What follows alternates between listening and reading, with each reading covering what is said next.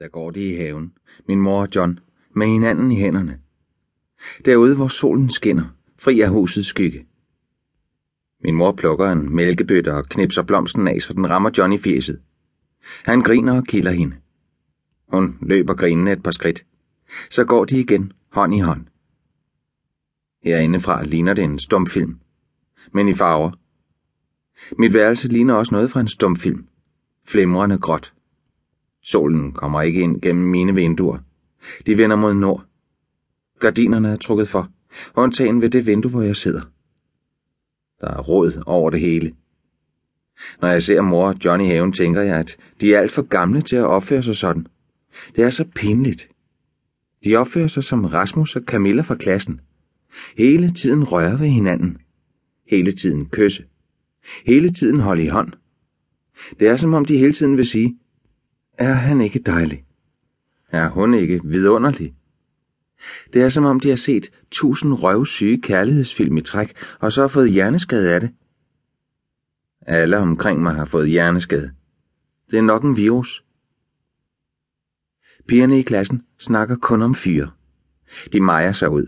Super stramme nederdele og nedringede t-shirts. Også dem, der ikke har noget at vise frem. Det er trist at se på. Lidt ligesom bagerbutikkens vinduer, når der er lukket. Læbestifter og øjenskygge. Mange kan slet ikke styre det. Plader så meget læbestift på, at hele hovedet bliver en stor mund. Hvem kunne tænke sig at kysse pjerret? De fleste af fyrene i klassen snakker kun om piger.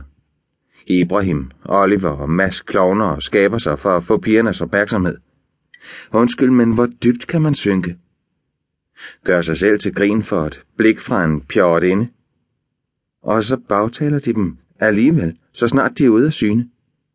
Vivian er billig. Sumaya skal bare have den lige. Charlotte er en luder. Hun tænker kun på sex. Selvfølgelig tænker I selv kun på matematik. Kun Louise er anderledes. Hun er uden for alt deres pjat. Louise er ligesom i en klasse for sig. Drengene taler pænt til hende. Spørger om de må låne hendes viskelæder og tager det ikke bare. Hvis de overhovedet tager spørge hende.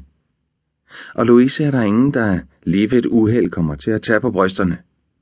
Selvom hun faktisk har bryster. De andre piger mærker naturligvis, at Louise er noget særligt og benytter enhver lejlighed til at bagtale hende over for os andre. Men det bliver ved forsøgende. De fornemmer hurtigt, at vi ikke gider høre på det. De bider det i sig, men ville med største fornøjelse plante en kniv i Louises ryg, lige til skæftet. Men det er som om Henrik, Valit og alle de andre pigegale har slået en usynlig ring om hende, som der ikke trænger skidt igennem. Eller knive. Havde vi været fugle, ville pigerne være måger, der fløj med hæseskrige under lavt hængende skyer. Men der, hvor skyerne gav plads til et stykke blå himmel, ville Louise flyve højt over det hele, mens solen oplyste hendes kridhvide fjer. Som en albatros. Og jeg ville være en fisk, der lå og skumlede nede ved havbunden mellem krabber, tang og skibsfrag. En kulmule. Når min mor ikke går tosselykkelig rundt i haven med John eller boller og skaber sig med ham på soveværelset, så bruger hun det meste af sin tid på at se bekymret på mig. Mig er der meget i vejen med. Hun synes ikke, jeg bidrager med nok. Rydder nok op. Snakker nok. Er venlig nok over for John.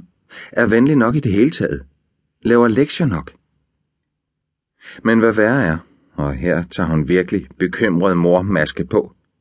Jeg spiser ikke nok.